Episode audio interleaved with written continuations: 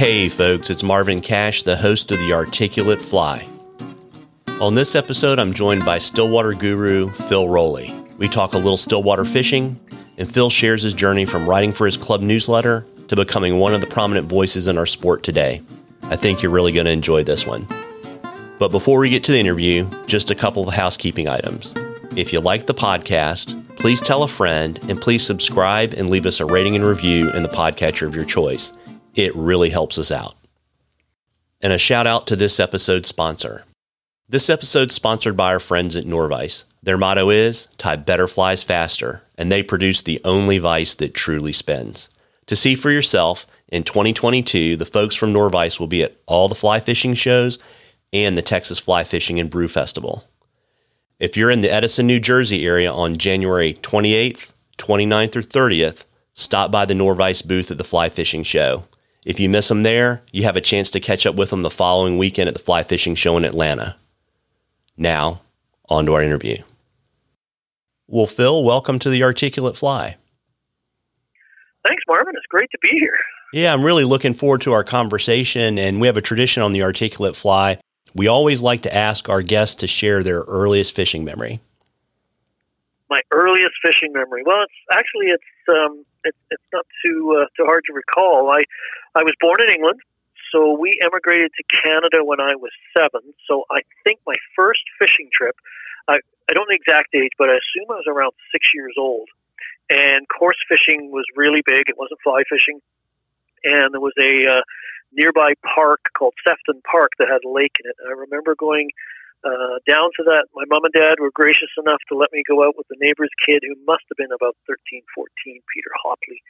And uh, I went down, and uh, I remember setting up, and we would be trying to catch roach, and bream, and rudd, and a carp was sort of the the pinnacle of coarse fishing success. And we would bait up hooks with maggots. I remember going into the bait store. These are just little flashes of the getting a tub of maggots and all different colors and writhing around and you obviously bait your hook up and you catch your fish and then you put them in this long keep net um, that was sort of staked to the bank and then the net trailed off into the water and you put your catch in there and like at the end of the day you kind of look at them and let them all go.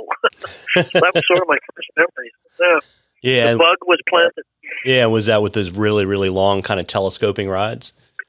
I think so. Yeah, um, I can't even remember. You know, I like I say, it's just flashes. Uh, just uh, I know they were long, and I've seen those telescoping rods they use on those uh, some of those carp shows. That uh, I remember watching one on uh, a fishing network many years ago, kind of chuckling, "Oh, look at this! This is crazy."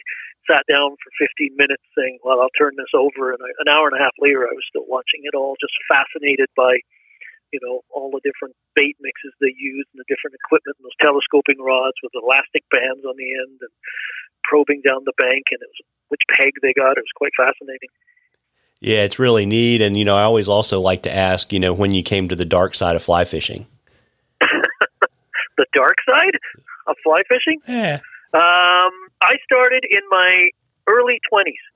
I had, um, and it was kind of a, my wife and I look back on it, it was kind of this surreal experience. We had been on a trip soon after we were married, so I must have been 23 and 24 maybe, and um, we had gone over to Vancouver Island. I, I lived in British Columbia, the uh, westernmost province in Canada, for 35 years before moving to Alberta, where I am now, which is just one province over to the east.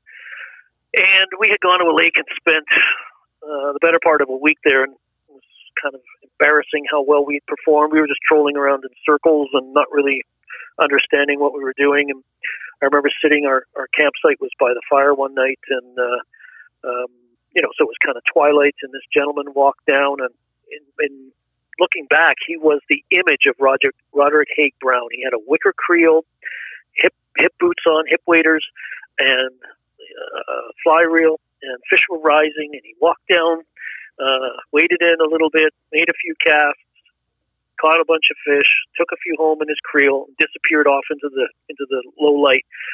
And at that point, I was playing uh, sort of casual hockey, and I had a friend of mine who um, his dad had mentored him uh, through fly fishing, and was always after me and teasing me to come fly fishing. And for whatever reason, I always you know turned him you know sort of no thanks, not interested, or didn't have the time, or whatever the reasons were. And yet, um, I phoned him up when I got home. I said, okay, there's something to this fly fishing thing. So uh, um, he gave me a couple of rudimentary casting lessons, and then I went out the following weekend with him and his dad to a river uh, about two hours east of Vancouver uh, called the Skagit River, and uh, caught my first fish uh, on that trip um, on a dry fly, um, a trout, a nice trout, and uh, I was hooked because I had never felt anything like that. Uh, you know, to watch a fish come up and eat the fly, and just the the immediate connection you have between yourself and the fish that's not muffled by any of the gear you're using. And I was, as, as the pun would say, I was hooked, and I've been into it ever since. It's all I've ever wanted to do.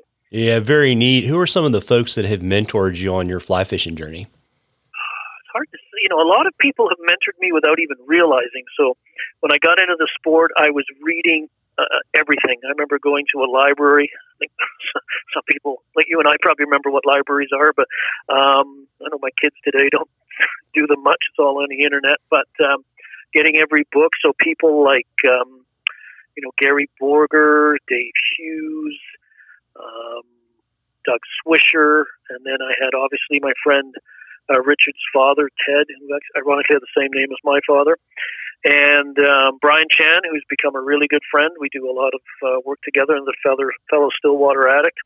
And it was all I joined as I got into fly fishing.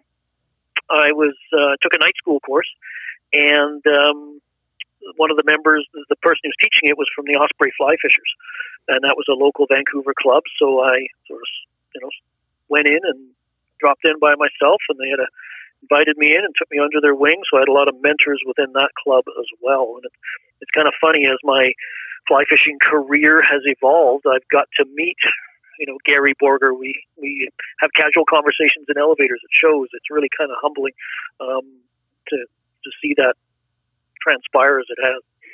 Yeah, it's really neat you say that because I would say, uh, from a book perspective, probably one of the most influential books I've ever read about fly fishing is Gary's presentation. Yeah, fantastic book. I I wish that was still in print. It's um, you know, I've referenced that book many times, and it's just a good book to go back and reread. He's you know, his, his science background is is something that was what drew me to one of the things that drew me to the sport was things like entomology and just really getting in touch with how nature worked. Whereas when I, you know, fish traditional conventional methods, put on this color, put on that because somebody said it worked good. There wasn't a lot of science, you know, a lot of trying to link what you saw in nature to how you chose to, you know, attack the problem and, and present things. Yeah, absolutely. And so, when did you get the bug to start fly tying? That's another kind of funny because when I took, you know, the fly fishing course and got into fly fishing, um, I didn't know if I was going to be interested in fly tying. I know a lot of I've heard a lot of people say they started tying flies first and then fly fished. I was the reciprocal of that, and um, I had you know probably a, probably a year later decided to finally take a night school course with another person I had met, uh, Vic at the club, and a friend of mine, and um, we decided to take fly tying class together, and uh, that just fascinated me. Um, to do that. So it was probably a year or so at least after uh, actually, you know, formally picking up the fly fishing bug. And do you remember your first vice and the first fly you tied on it? Oh, all too well. Because British Columbia has such a strong um, tradition of stillwater fishing.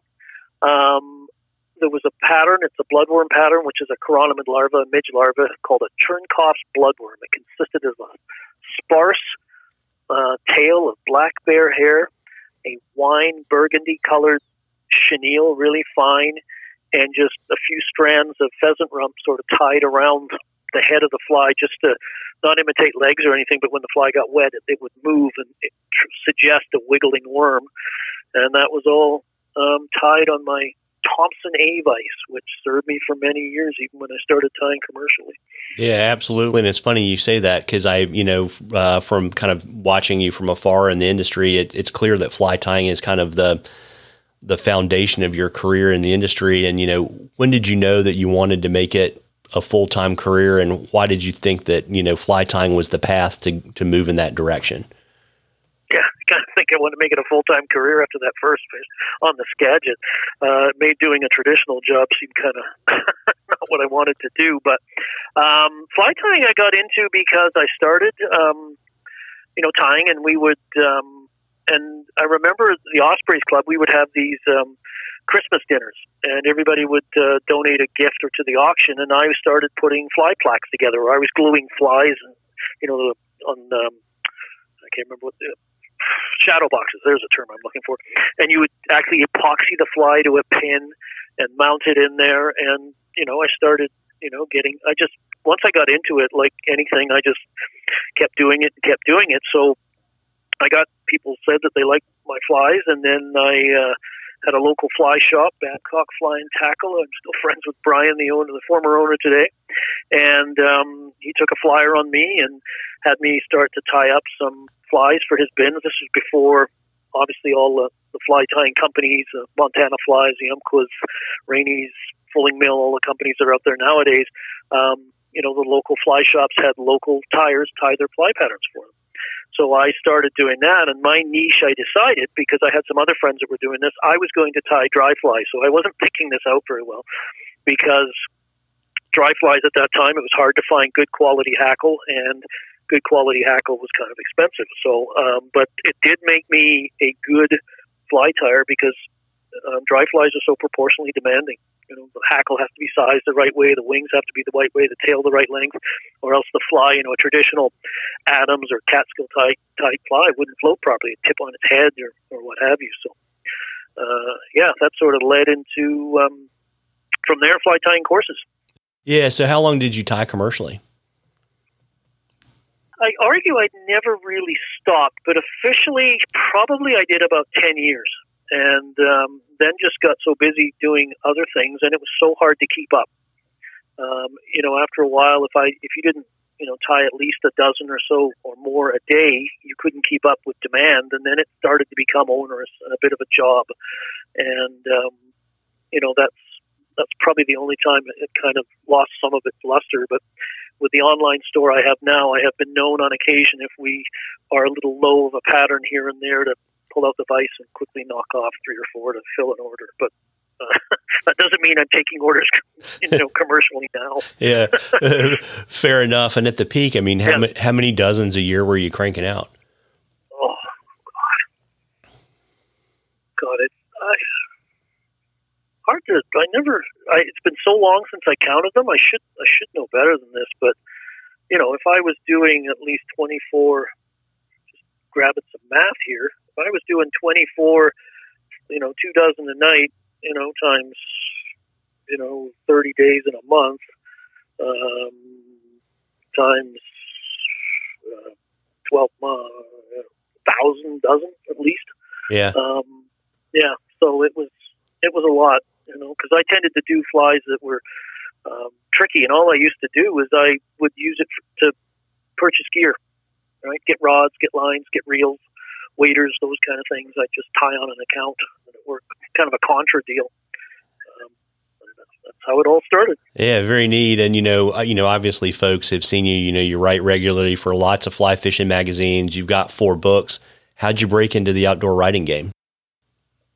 Um, again, it's back to the Osprey Fly Fishers. They used to have a, a newsletter um, that was, you know, formally printed and mailed to you. Um, and, you know, members were always encouraged to get involved and to write um, about their experiences. So I started doing little articles here and there. And then I actually um, enjoyed that and started, you know, always, you know, with the fly tying, as you mentioned, decided, you know, why don't I start a column? So I had a column, I think, called Phil's Fly Box I think I named it.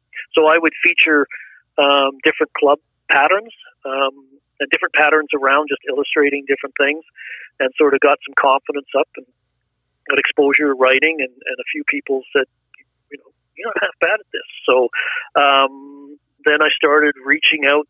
You know, decided, well, I'm going to try and approach different magazines. So I would send out you know, at that time you would type a letter and mail it off, a, a query letter, a lot of time, many well, many all the time they came back. You know, your your article doesn't meet our editorial needs. So I felt I was like um, trying to, you know, shooting in the dark. I had no idea where the target was or where it was or how big it was, and just trying to guess. So I finally took the initiative and looked on the masthead of the magazine and saw they had a phone number and called the editors.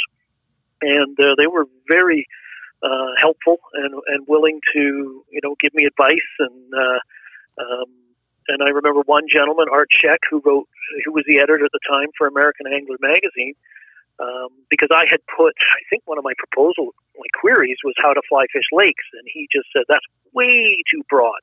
He said take a piece of paper and write down everything you can think of that goes into you know how to fly fish a lake and each one of those little things is an article subject unto itself. So that gave me a lot of ideas and talking with the editors to what they wanted. So my next submission was basically we'd already almost had it agreed to in the phone call. And I just, and then once you start writing a few articles, you gain a little momentum. The ironic thing about it all was I had a heck of a time trying to get published in Canada, my home country right? There's not there's way more magazines in the United States, but um, I did have a, a one time where I was at, at a show and, and met the editor of a magazine that I, I now have been writing a column in for over ten years. Um, the editor at that time asked me, "Oh, you're right. How come you've never written for us?" And I kind of smiled, a little sly smile. Well, you turned me down, so I sold it to another art magazine in the states. And he kind of drooped his shoulders and went, "Oh, I guess we have to fix that." So the rest was history on that relationship. It was kind of funny. Yeah, very very neat. And I always like to ask uh, authors and writers how they like to write. Like you know, some people like to get up every morning and write for an hour and a half before they do their day job, or they write you know kind of in spurts. How do you like to do it? I'm probably a blend of those two things. I would try to do it every day, particularly when you've got a book project because you've got a deadline and you've got to get it done. But you know, some th- some days the writing fl- flowed freely and almost you know, it was like a cork. Once it came out, I couldn't stop. And other days, I couldn't write a paragraph. It was just as, you know, struggled with the formatting and how am I getting, you know, the idea is spinning around in my head, um, but it won't transmit to my hands or my fingers now with typing. Um, that I could get it out and articulate it properly. So it's sort of a love hate relationship. yeah, that's funny. That flows uh, nicely into my next question, which is funny also when I talk to authors, some of them really like the process of writing and editing, and some really don't like it at all. And uh, I was kind of curious where you kind of fall in that continuum. I'd like to like it, but I probably lean towards the dread portion. I have talked to uh, many authors. I often have I remember having a conversation with Dave Hughes because he's had a heck of a lot of books published, and he's one of those. He would get up and write for an hour and a half every day, and that's what he did. And I just, you know, with a, you know, he was a full time writer at that time, so in some ways he had the ability to do that. But I still had a nine to five normal job. That's the right term. So it just did that didn't work. So I would oftentimes have to come home and write after work, or um, get up really early in the morning to do it, and and um, you know I could never find um, the right time. I remember there's a book out there. There's two books I used to read. Elements of Style is one, and On Writing Well by I think it's Richard Ginzel. I think his name is. And the opening paragraph, uh, the opening um, part of the book, the introduction, is basically he was sitting at a panel of writers, and he, each of them is being asked, you know, a very similar question to this one, and a lot of them are you know waxing poetic how it fulfills them it's this existential stuff and all this um, stuff and it gets to him and he just i hate it. It's hard it doesn't go well it fights me every point of the term and i i went that's me some days and i you know that book had instant value then and his concepts were um, good. So those are two books if anybody's aspiring to write. Um, elements of style and uh, on writing well were two books that uh, you know just talked about writing and, and sort of the magazine genre and, and just writing books and, and things like that and just coming to you know because I'm always trying to talk to other authors and find out how they do things and you know how do they map it out how do they plan it because it's interesting to see how other people do it and see if you can adapt some of that to your own process. Yeah, absolutely. And I'll drop links to both those in the show notes. Um, I'm, yeah. yeah, I'm familiar with Elements of Style. I'm not familiar with the second one, but it's um, what you're talking about kind of um, is close to home because I spent a, a, good chunk about a year ago helping my oldest son with his college essays. And uh, yeah. so uh, for Christmas, he got a copy of Old Man in the Sea and Strunk and Whites because he needed a little bit of help. it's funny when my son, I think my oldest son was going to college and having to write papers. He'd ask me to read it and edit it. He used to get so mad at me because you know I remember when I was in school and like most teenage boys, you're in the academic stuff. You're just um, either chasing girls or want to go play sports somewhere. So you're always, you know, when is this math or algebra ever going to benefit me in life, and when am I ever going to use English?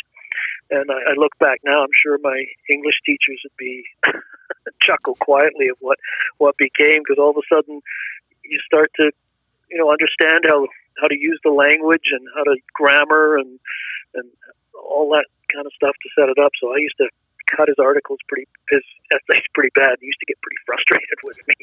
Yeah, I will say though, you know, uh, helping people uh, with their writing using Google Docs is a great is I thought was an awesome way to do it. Oh, it's yeah, we didn't have those resources. I'm so envious. You know, you would send something off and get sometimes the dreaded red pen, right?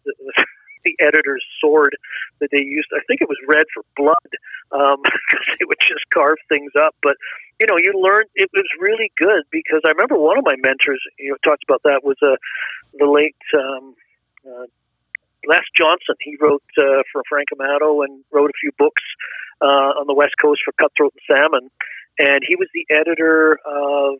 Um, I think it was Fly Tying and Fishing Journal, and he told me um, you know, you write very concise, short. You know, if you can say uh, what um, what what originally took three sentences, if you can get it down to one, then you're writing well, right? I think when I first started out, you're you're stuck on this word count thing, and it was almost like school where you had to write an essay, it had to be 500 words, so you had a lot of and, uh, and and in there uh, just to take up word space, but you learn to you know, when I edit now, I just hack, and half the time I'm editing and I go the whole paragraph. What is this even doing here? And it's just gone, right? Because it's easy to get off on bunny trails and, and off topic and and sort of lose things. So you just got to learn to be ruthless and tear it to pieces. That's the fun part, right?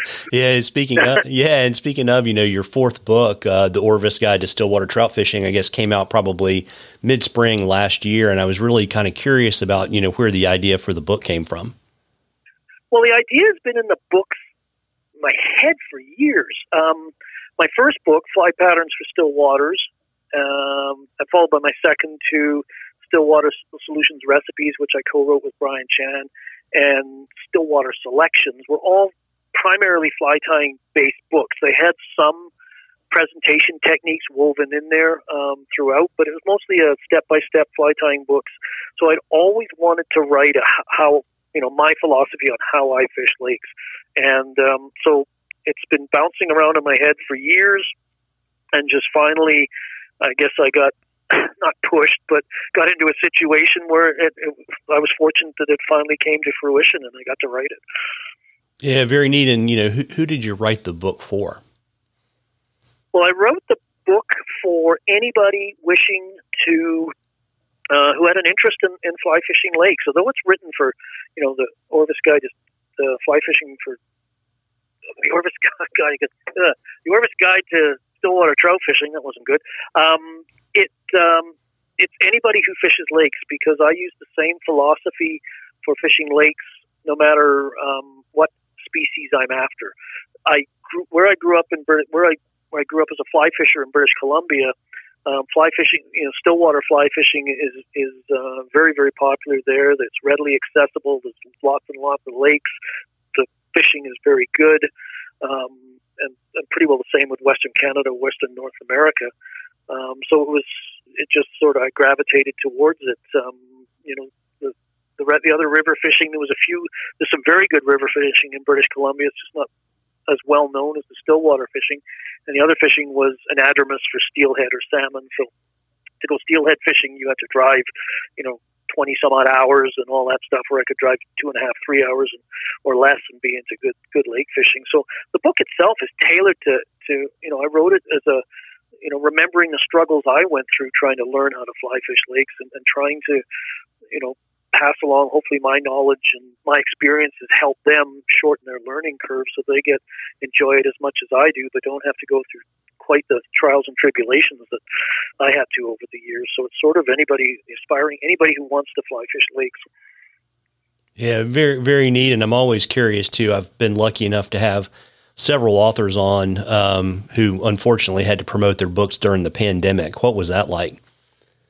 Challenging, challenging. Yeah, my book. Well, the the book was originally slated for release just prior to Christmas of uh, 20, I guess it would have been 2020.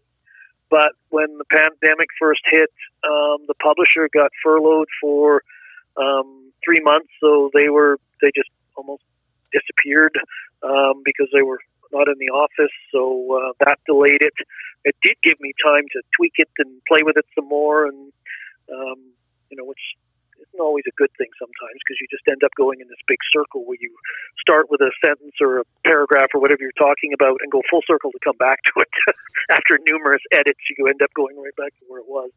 Um, so it got released in May of 2021, which, um, you know, I, I think the Christmas period is always a good time to release a book because it's a gift, it's new, um, but um, you know those are the cards you dealt. So it's you know, and a lot of the promotion I do myself through social media and, and podcasts such as this one and, and every avenue I can to get it out there. So part of the you asked about the book too was how it came to be as well was a conversation with Tom Rosenbauer from Orvis.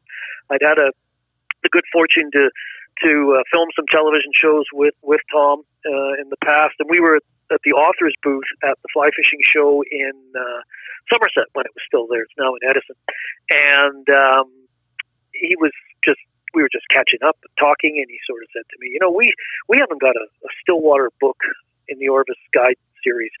We need one, I think, um, but I think you'd be the guy to do it." So it's like a lot of times you have these conversations at shows that never really materialize into anything, and all of a sudden there's a phone call, some email exchange, and a contract, and the rest is history. And you're on that euphoria. Wow, I'm finally going to get this done, and then we're sort of back to the dread of. Oh no! Now I've got to write this thing. yeah, yeah. And speaking of, I think it took you over three years to write the book, and you know, I'm really kind of curious if anything kind of stands out in your mind about the writing process. Well, the writing process, I had to have, um, and I can certainly see the publisher's uh, thoughts on this, is they wanted a chapter from me, I think, within 90 days, probably to see that I could actually string two sentences together. Um, so I, the for me, the elephant in the room in the book, um, because the, you know, I, I'm I'm, I'm not a biologist by profession, so but I'm attracted to that kind of stuff, and um, one of the chapters is entitled How Lakes Work. So that's all about how, because lakes are, although they're called still waters, they're probably anything but. They're always in a state of flux and transition as they go through the season um, due to the impacts of water temperature stratification and all this stuff.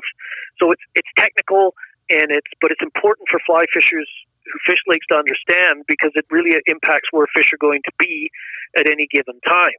So it helps you take that flat, devoid sorry, that flat void of water um, that can be kind of intimidating because there's no visible features, and help you break it down a little bit and target areas of the lake that are, you know, depending on the season, most likely to be. So that was technical, and if I got it wrong, credibility, you know, it just dominoes to the rest of the book. If, if you don't have that right, the rest of the chapters are all suspect. So I got that one done first, and then uh, my good friend Brian Chan, who's a fisheries biologist by profession and knows knows this stuff inside and out, he uh, proofread and vetted that chapter for me. So that was done, and then it went off, and then I got the green light from the the editor. He liked it.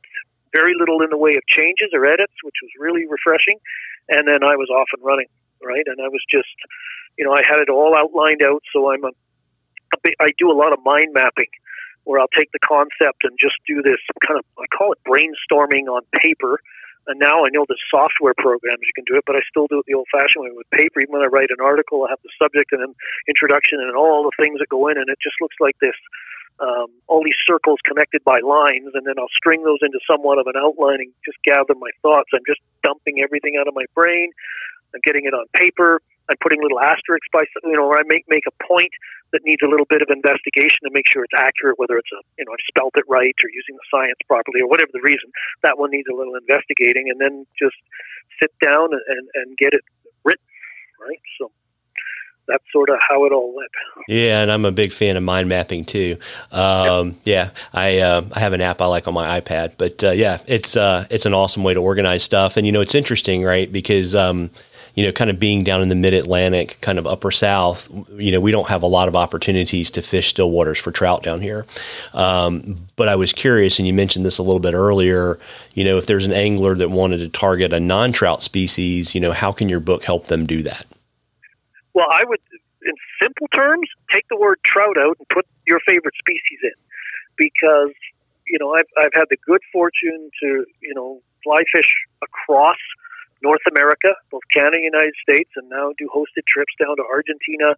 So, and I've often, especially pre-pandemic, where you got to you know physically travel to clubs and speak to them, I'd often, you know, the way travel works, you'd extend a day, or you get invited. Would you like to go fishing when you're down here? Which was a really hard question to answer. Of course, I would. and a lot of times it was non-trout. You know, we've got bass. I'd love to fish for bass because I don't get the opportunity in the province I live now. I did in British Columbia, but I didn't. And I approach any stillwater situation using the same philosophy that's outlined in my book. I fish the same methods because fish overall are fish. Sure, they've got their quirks, but you know, you can you can fish strike take techniques for smallmouth bass. I fished chironomid techniques for panfish.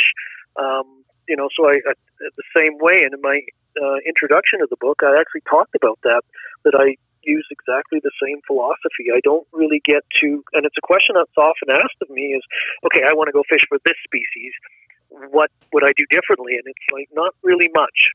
You might play around with the fly types, um, you know, the forage base you're trying to imitate or things like that, or the flies, you know, for a bass, maybe a little bigger, maybe it's more minnow based, some crayfish patterns, leeches, dragonfly nymphs, um, some of those things. Because I've been fortunate, I've got some good friends and acquaintances down in California who've used a lot of my dragonfly nymph patterns are amongst their favorites for fishing for bass in the Delta.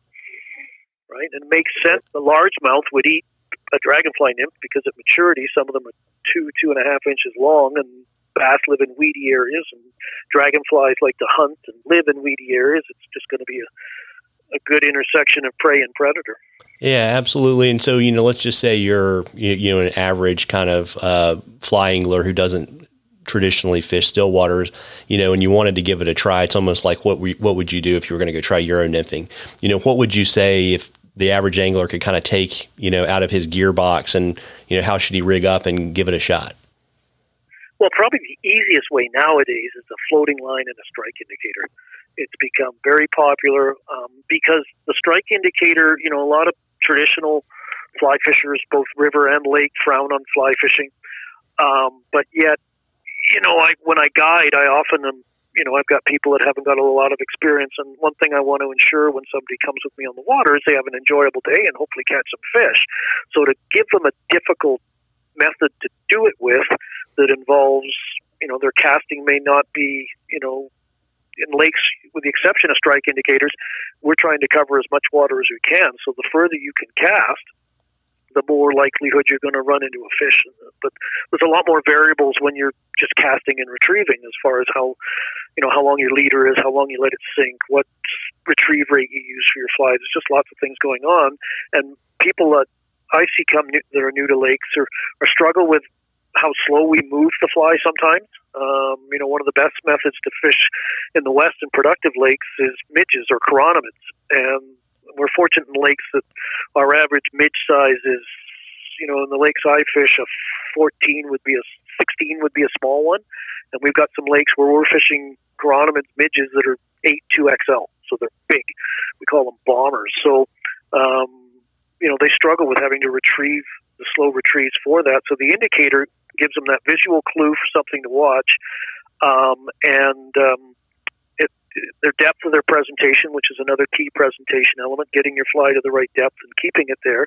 That's set by the distance between the indicator and the fly, and their retrieve because they can just let it sit out there and let the waves animate the indicator, which translates down to the fly, or they can slowly strip it back or hand twist it in. There are a lot of different ways, and of course, it's when that little ball goes under the water, pulls under, everybody knows what it is, right? And they get some fish, and then they can sort of evolve from there. And it's just a deadly method to fish because it's it keeps your fly out of trouble. It's not going to hang up on the bottom because if you're six feet of water and two feet of weed, so you got two feet of workable water, you can hang a fly two feet down and not worry about it getting all tangled up and stuff. So, um, but and then you can evolve, have some success, and then try the other methods. Yeah, interesting. And I guess you would would you try to have your indicator kind of be just buoyant enough to hold your fly up so that it doesn't give a lot of resistance? Yeah, you generally obviously to make it visible. Um, so it's different. Um, there's lots of things that impact. Like I try to use the smallest indicators I can get away with because they're easier to cast. And one of the my basic principles of indicator fishing is you don't want to make long casts because um, you know, depending on how what fly you're using and how you're presenting it, your takes are not always aggressive. So they the indicator can just slide left or right, and you got to you'll develop an eye for when things don't look right and set the hook because the the takes aren't. You know, I think we all like a take where an indicator gets pulled under the water and it goes under so hard it leaves a bubble trail. Um, but that doesn't. That's not always a reality. So if you cast too far away, you can't see those kind of subtle takes, and even if you can, you can't react to them. So it's a good idea, you know, use your indicator because if your indicator is too big, you can cast it further because it's more visible. But other things that come into it, um, obviously the weight of the fly or your flies, you know, heavier flies require more indicator to hold them up. And if the surface is choppy, um, you know the the smaller indicators get a little harder to see and the swells and chop the surface chop so you move a little bigger so there's no you know, I think everybody's looking in, in indicators for the silver bullet, that one perfect indicator, and it doesn't exist. I think that's a good thing. yeah, fair, fair enough. Well, that sounds like a really good jumping off place for folks, whether it's brim or bass or smallmouth. Uh, yeah. You know, we have walleye down here. Um, yeah, I fish for walleye all the time up here. In the in the summer months, our lakes get quite warm. You know, too warm to you know fishing for trout, and uh, but the walleye are a much more temperature tolerant species, and I chase them all the time. I find them a fascinating fish to chase on the fly because you're not supposed to. So, you know, if somebody tells me you can't catch a fish on the fly, I'm instantly intrigued to do it, right? Because I believe you can. I always my motto is if it's one of my mottos if it swims and eats, I think we can catch it on the fly, right? And there's just so many. I feel I I know people they have their own preferences, but I really believe like keep your options open. Like learn to because you learn so many things from other species or other methods that you can transport, you know, to whatever your preferred fly. Like I'd love to European nymph. Fascinates me. It's kind of the moving water equivalent. We have a technique in still waters we call the naked technique, which is how I first used to learn to fish midges because strike indicators weren't around, where you would fish a floating line and leaders that were 15, 18, 20, 25, close to 30 feet long, make a cast as far as you comfortably could, let that line and leader lay out, wait a minute for that little unweighted fly because bead heads weren't around to sink, and then just slowly inch it back, like maybe half an inch at a time, and just watch that fly line to straighten. Right, half the time you would see the take before you felt it. Right, so that's a method that I really enjoy and you know try to build people up to because it's it's very technical. It's all you know leader length pattern weight. There's a lot of variables to play with it and uh, but it teaches you patience and touch, which patience to let the fly sink and um, to and to move it slow enough, and touch just to recognize those really subtle takes, which pay big dividends in other disciplines of fly fishing too. Yeah, and being patient play, pays dividends in life as well. yeah, I always joke when I take somebody fishing. If they're an ardent, dedicated streamer fisherman, they're the most challenging because they're they're used to pulling flies fast, and if they're river fishermen, they're walking and waiting and bending and casting. They're always on the go, and to sit them in the boat and say, "Okay, make the cast." Okay, how long do I let it sink? Well, we're going to start with a minute. They're like, "What?" And then, okay, when do I bring it back? Okay, bring it because I time it on my watch, and then okay, now how fast? No, slower than that. Slower than that. Like when we're fishing that naked technique, one of the principles of the retrieve is you're moving the fly line so slowly it will not make a wake when you strip it on the water. So you're moving it, you're just basically dragging it across the surface, right? So it's it's uh, it's quite funny. I, I I do have some fun with them, and they have fun with me when I'm on rivers fishing streamers. yeah, I would say that would uh, that you can really torture them that way, and then you know it's funny too yeah. too Phil because I you know the first time I kind of met you was uh, you know watching the new fly fisher and um, I was really kind of curious. You know, we've talked about your writing and your commercial tying. You know, how did you uh, get hooked up with the guys at the New Fly Fisher? Well, it was because of the book. Um, you know, my the Fly Patterns for Still Waters came out. I want to say about 20, 21 years ago, at least now, and it had just come out. And the producer of the show, Colin McKeown, um, called me out of the blue. And I guess he'd read my book, and he had a a shoot planned for Fortress Lake, which is a trophy brook trout lake located in the Canadian Rockies, uh, just over the border from Alberta into British Columbia. So um, I was all excited to do this. Um, so I, you know, got time off work at the time and drove um, basically across the province to get there, and we helicoptered in. So you get a fly-in destination, so the the trip alone was worth the price of admission. And uh, you know, spent a week there fishing with them, and it was you know I, felt the pressure because obviously you you want to do well and, and uh, you know have a good shoot and, and catch some fish and and look like you know what you're talking about and and um, you know I vision generally a steep sided high mountain lake is not as productive as a lowland lake um, just the, the way the nutrients work and um, amongst other things so I wasn't terribly optimistic that um, you know, it was going to be a challenging shoot because uh, for fly fishing in lakes, we're much better in water 20 feet deep or less. That's sort of our sweet spot because of, that's where all the sunlight penetrates, creates weeds, which creates habitat for food, which brings in the predator, which is the fish. And from all the presentation techniques, we have our full suite of techniques we can use. Whereas you get out into deep water, there's not a lot of food living out there per se as compared to the shallows. And the line types and the ret- the presentation options you have narrow greatly. Um, but it was a fan- it's a fantastic fishery. The big brook trout there. Don't know if they're as big as they are today. Um, it's been a number of years since I've been in there, but uh, had a great shoot, and um, I got invited back.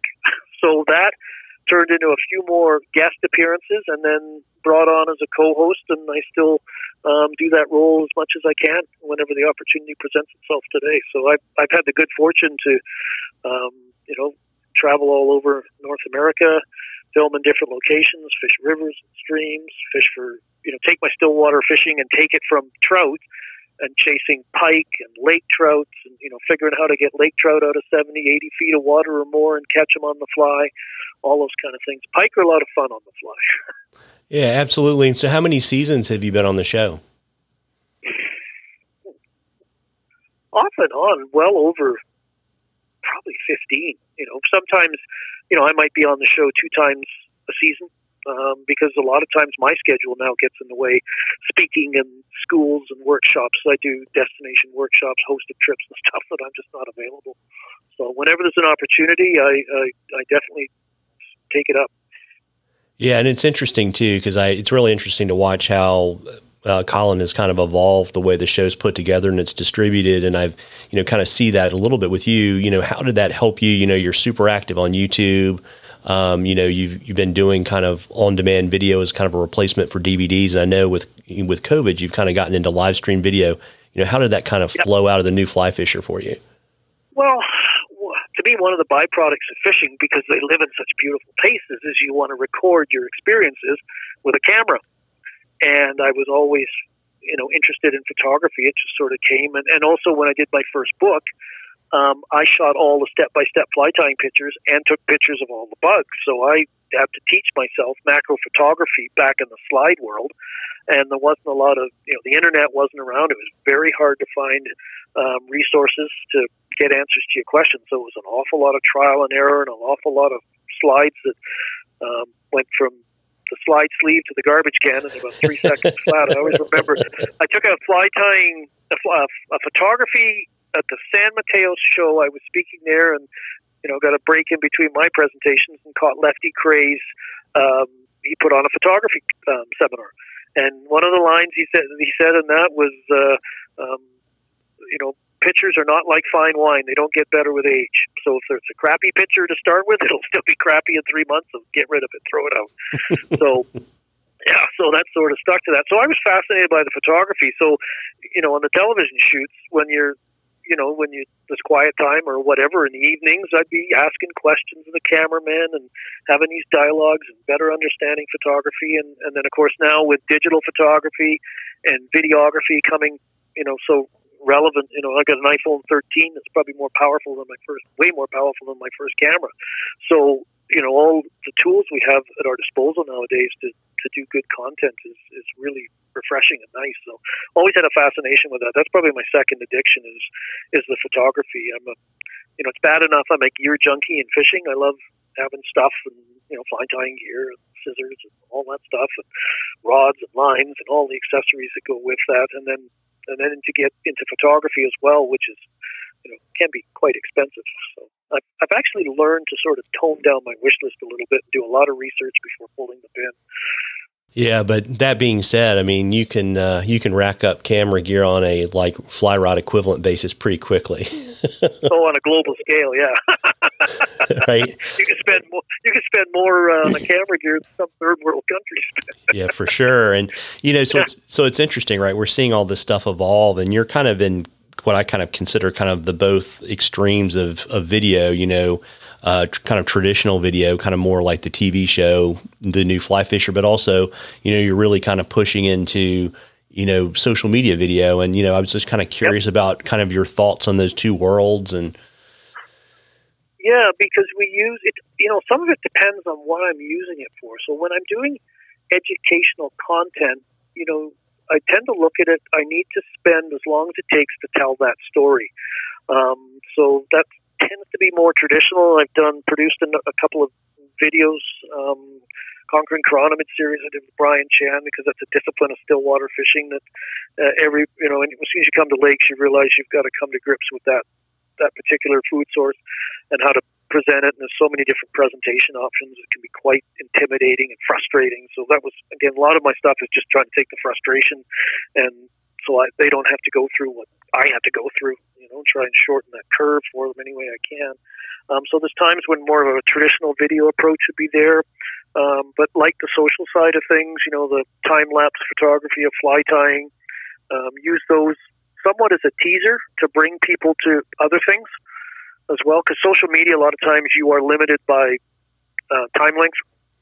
Like I think Instagram, you can only have 60 seconds, so you you've got to you know you, the medium kind of dictates how you're going to tell your story or pieces of it, or you're going to have to tell that story in segments, uh, things like that. So it's it's fun and it's challenging. Yeah, absolutely. And I mean, you know, we talked a little bit about, you know, I, I, I remember film and, you know, I was thinking about you, you, having to teach yourself macro photography and it's not like you take a picture and then you look at the monitor on the back of the camera and you delete it and you no. try it again. Um, no. Right. Yeah. So the digital thing's a big development, but, you know, what have you kind of seen in your time in terms of, you know, the arc of, you know, how content creation has evolved and kind of what do you think the future is going to look like? It's going to be, I think, um, more online based. I think, you know, and I think that's, I could say one good thing about the pandemic is it's, for me personally, I had had a, concept in my mind to, to provide, you know, access, educational access through the internet years and before the technology even existed, before Zoom, Zoom was just a dream of somebody, and you just couldn't figure out to do it. You would have to go and develop that software yourself or that process, which would have been horrifically expensive. Um, but now it's it's mainstream and it's just made you know it makes the ability to reach the world. I do with through my youtube channel i i try to do at least one live event a month whether it's a tying focused event or i have a guest on and they're all mine's my niche is stillwater fly fishing so having you know guests on or myself on by myself focused on that um, genre um, it's incredible to see you know people from New Zealand and Chile and England and you know popping on and, and saying hi, and it's really kind of neat that we can pull each other all together, um, all for a common love of something. Yeah, it's amazing. You know, one of the things I did during the early part of COVID is, uh, you know, I think uh, I think Tom Rosenbauer probably needed his own FCC license. Um, he was live streaming so much, and to kind of to your point, yep. you watch that and you see um, the reach, and it's pretty phenomenal. And the beauty of it too with these live events, they're live at that moment in time, but they record. I use a broadcast software system that allows me to stream simultaneously to my Facebook page and my YouTube channel, so people can you know digest that content in whatever medium they like, and then it's recorded there. So it actually sort of grows and builds its own legs just because of the people watching it all the time, and people can go back and refer to it rather than, you know, it's almost like how traditional TV was. If your favorite show was on at eight o'clock on a Tuesday night and you missed it, that's it. You missed it. There was no way to to watch that show again. And then the VCR came along, and then you know, and and now streaming and it, how just the way everything's evolved that we are all now able to consume uh, content more on our own terms. Um, you know, because of the pressures of life or scheduling or time zones or, or, or what have you, right? So that's, that's how it's evolving. And I think it's, you know, for, I think from a customer service perspective, we're either better able to service our customers and, and give it to them when they want it, how they want it, which is, you know, you're not trying to put a square peg in a round hole all the time like you sometimes and traditionally you were. Yeah, it's funny you say that because I was just explaining to my youngest son that uh, when I was growing up, there were three TV channels, and oh. uh, and there were 26 episodes, and half the year had reruns. And he looked at me like it was yep. the worst world that I could have ever possibly grown up in. I I've had that same conversation with my sons. You know, we had three channels, and then it got to 13, and then the U channel. And then I joke with them, you know, you have to get off the couch to change the channel. Um, it was black and white. You know, the television weighed about 8,000 pounds. Um, it was this giant block. Um, oh yeah, I, my wife and I chuckle sometimes, uh, looking back. You know, oh remember that, remember that. You know, those kind of the way thing, the way things were. You know, now you can you can stream it whenever you want. Netflix, you can binge a whole series, you know, over the Christmas holidays or what have you. Um, you know, it's a great way to consume. So it's it's it's. I enjoy it. I like those challenges and and how it's always changing. There's no rules. Right, which is kind of fun. Yeah, it's it's neat. It's neat too, and I like kind of how it's becoming more democratized, right? In terms of, you know, the you know, you, there's still huge value on kind of curation and good content, and that really matters. Oh yeah, there's no substitute. Yeah, there's no substitute for you know good content, well shot, good audio. Right. I think people will tolerate a little bit of um, you know not the greatest video content at times. To, you know, sometimes it's the way the shot turned out. But if they can't hear what you're saying or whatever, it really. I remember that when I was studying up on YouTube and how to, you know, be a YouTube creator and some of the do's and don'ts. Audio was super important, right? Hear what they say without wind noise or crackle. Yeah, and it's amazing, you know, and now as opposed to going to, you know, cameras that, you know, no one had, now it's a phone in your pocket and, you know, if you buy a yeah. Mac you buy a Macintosh, you know, all the software you need to do any of that stuff is there. Well, when I, uh, you know, back to Colin and filming, you know, my love of photography, I remember one of the shoots I was on in Manitoba, because um, I tended to get all the Stillwater shows, which I still do, and I, I love that. No complaints there. Um, but I remember we the cameraman I was working with had they just got a new Panasonic. I don't expect anybody to know it's a big full, you know, full size camera HDV or something it was called, and I, you know, I'm fascinated. I'm looking at it. What's that button do? And I, sat and I said, "Well, how much is that worth?" Well, the body's worth, you know, seventy five thousand dollars, and the lens is thirty grand. And I was like, I'm not touching this. and now, you know, and you would show up for a TV show with all this gear and everything's big, and you know, poor cameraman's um, baggage charges were, were just excessive. And now you can show up with a backpack, and you've got a you know a full frame camera and a couple of lenses, and everything fits together. And you, you almost worry sometimes when you show up for a shoot that you look like you haven't got enough equipment to do the job when really you've got more than enough equipment to do the job. It's incredible. Like I've got a drone now that's I joke. It's like an iPhone with propellers on it. It's so small. I'm going to worry. I'm going to put it down somewhere and not be able to find it. you know, and it's funny too because you're incredibly busy. I mean, you teach, you guide, you write, you create video content. You know, and you live stream and you, know you must have a really disciplined production process and you must be really really good at time management. And i was wondering if you had any you know tips uh, you wanted to share uh, with folks or maybe any insights into your process that other content creators could maybe benefit from? Yeah. Yeah i'm i'm uh, and it was from my you know i spent 23 years in the auto collision and insurance business so there's always a lot of you know time management involved with that. So i'm a real addict to um, Outlook. Uh, I got I'm a Mac on Mac now, so Outlook for Mac, and everything goes on task lists or on appointments. Um, so I don't have to remember all the time. You know, prior to that, I was always writing. You know, probably remember you could get those to-do pads you could buy. People had published, you know, stationery stores their to-do lists, and I would write everything down on the to-do list, make notes, um, all that stuff. Um, really disciplined on, on following that stuff. And I get a lot of satisfaction out of crossing something off a list, a sense of accomplishment. Some days are better than others, um, obviously. Um, but just sticking to a schedule, um, it's, it's just a, a lot of it's just mental will. You got to get it done, right? Because you, you know, once you get behind, it's very hard to get out in front of it again. So I'm a big believer, drives my wife crazy sometimes, but never put off today, tomorrow, what you could do today because you never know what tomorrow's going to bring. So we all get guilty of it from time to time. I'll do that tomorrow. And yet, if you'd spent 15, 20 minutes, you would have got it done because tomorrow something went sideways that didn't allow you to do it, and now you're behind again. So.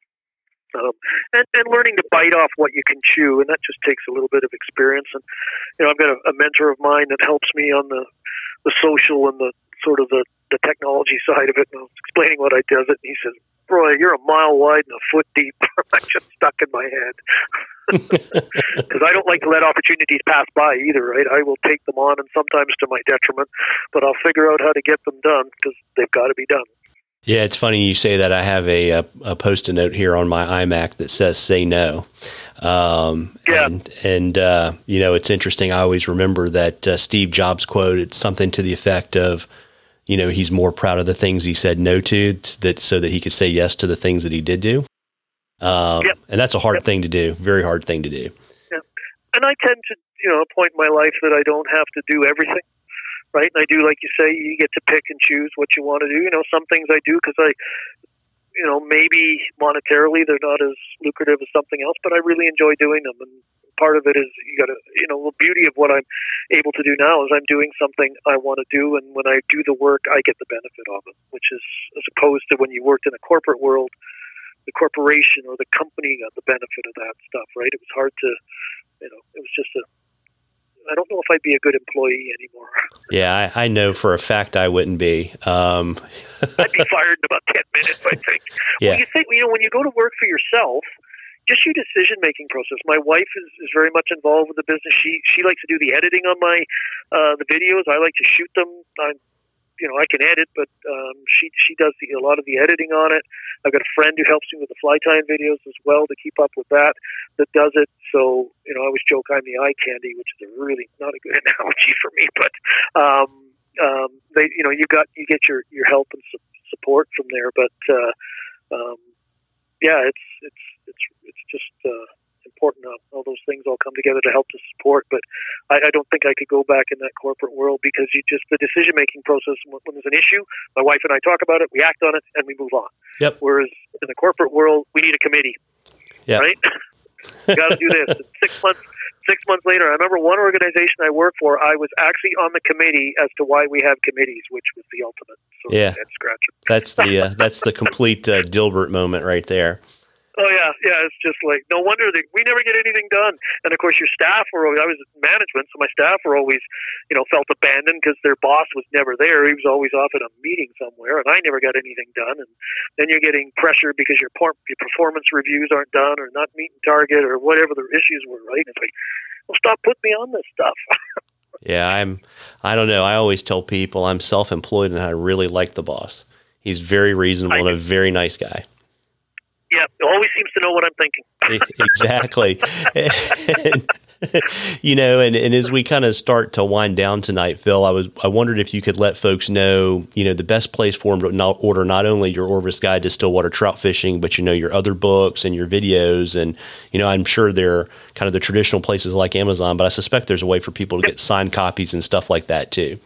Exactly. Yeah. Um, many years ago, uh, Brian Chan and I and myself were both Stillwater addicts. We work together. We do. We're kind of like a rock band. We do our own things and then come back together for a union concert uh, a couple three times a year. So we both had independent, uh, still do independent channels, uh, websites rather, but um, we both had stores, uh, independent stores, and we just got together and said, why are we, you know, making our customers go to two places to shop. Why don't we consolidate and do one shop? So Brian and I have set up Phil and Brian's uh, Stillwater Fly Fishing Store, and we cater. It's an online store. We cater to everything Stillwater trout fishing, basically, and Stillwater fishing. So we have all of our books there, videos, our custom flies that are tied on our behalf, accessories, looking to grow and expand that. So that's the stillwaterflyfishingstore.com. Uh, pretty simple um, email address, but that's all of the books and videos, all the books there. Um, you can pick up my new book there, and they all come autographed. Uh, very cool, and I'll drop a, uh, a link to the shop uh, in the show notes, and also I always add um, all of my authors' books. I have a authors page on the website, so uh, oh, yeah, yeah, two easy places for folks to to find yeah. your stuff. And then, you know, we were talking before we started recording. Uh, things are a little bit in flux right now uh, with COVID, but I still suspect you have some upcoming events and appearances you want to let folks know about. Yeah, yeah, I'm taking them sort of one at a time to see how what phase or what variant is going on at any one time, um, because it is a, a, challenge. You know, traveling between countries with um, restrictions and testing you have to get to travel nowadays and being able to get them. But uh, next up, I've got the Denver, the fly fishing show in Denver, uh, and then two weeks after that is the fly fishing show in Pleasanton, California, which is the Bay Area. It's just about 35, 40 minutes south of Oakland and then the Wasatch Tying Expo in uh, Salt Lake City. And then once April kicks, uh, once April's done, then the season starts, and I start to do uh, destination schools. So I have schools in three schools in British Columbia uh, at different um, lakes and lodges, and I've got one in eastern Canada at uh, Canuck Nature, which is located just north of Montreal. Um, and uh, so I'll be doing those, and probably some filming in there. And in October, I'm going back down to Argentina again. Uh, I do hosted trips um, to uh, Jurassic Lake, which is sort of the World Series, World Cup, Super Bowl of Stillwater trout fishing because the trout down there are massive. They average uh, 12 to 15 pounds, and uh, that's where I've got my personal best on the fly down there. So it's a it's a great experience to go there. Oh, I guess there's also the in April there's the uh, Marlborough Fly Fishing Show because it was moved Yep. Um, it was the first weekend, so they uh, moved that uh, to April, which I think will be a good thing. So I'm looking to, to see people and, and be be at those again. And of course, there's the fly tying symposium uh, later in the fall um, as well, and it just goes in that cycle over and over again. Yeah. And so, for your destination trips, are all those on your website, or are they done kind of through the lodges? Yeah, I have them on my website. Uh, I'm just in the process of updating them um, because they fill so quickly. Sometimes they don't even get a chance to get up because um, I have so you know I built a lot of repeat customers that just send me emails, put me on the list, and they get the first call because they supported me before, and and, and they fill up. So, and then I have my new, I have a newsletter as well. So if you go to my website, you can, right on the homepage, you can sign up and join my newsletter, and that's a great way to keep in touch. It's an educational based newsletter, so it does let people know about schools and trips I'm doing, but also there's lots of little uh, educational nuggets there that I put in to, to help them. Um, you know, enjoy their on the water experience. Yeah, very cool. And I'll drop links to all that stuff in the show notes. Any kind of projects or anything else you want to share with folks? Um, you know, just working on the online learning. I'm trying to put a um, chironomid course together, um, uh, tying and fishing chironomids. So I'm just uh, working on that. That'll probably um, more be known about that probably in the next by the end of this week.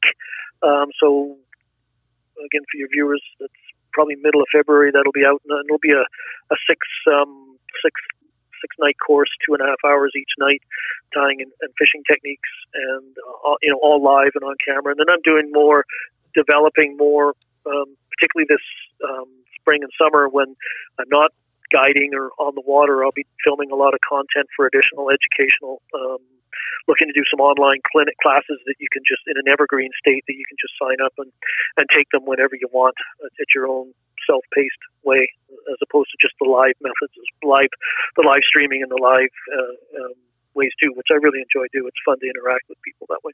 Yeah, absolutely. So the moral of the story is subscribe to the newsletter, and uh, yep. and then I would say too, you know, what what's the best way for folks to kind of follow your fishing adventures? You you, you know you mentioned the newsletter, but I'm sure you're on every flavor of social media we all we know, right?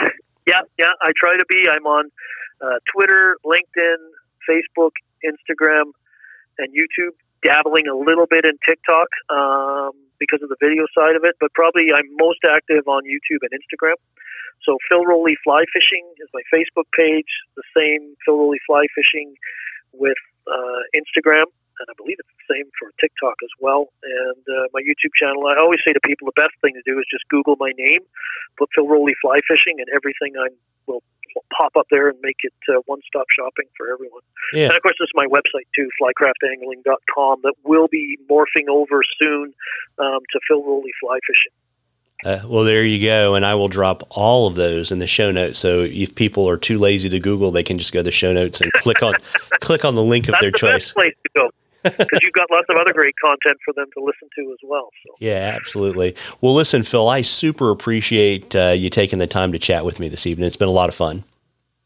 it has, Marvin. It's been it's been great. It's always fun to talk fly fishing, and as I always say, it's usually tough to get me to shut up, not to talk. Oh, no, it's all good. And hopefully our paths will cross in Denver. I hope so. Looking forward to it. Absolutely. Take care. You too. Well, folks, I hope you enjoyed that as much as we enjoyed bringing it to you. Again, a shout out to this episode's sponsor, our friends at Norvise. You owe it to yourself to head over to www.norvise.com and check out all their cool products and their show schedule this season. And again, folks, if you like the podcast, please tell a friend and please subscribe and leave us a rating and review in the podcatcher of your choice. Tight lines, everybody.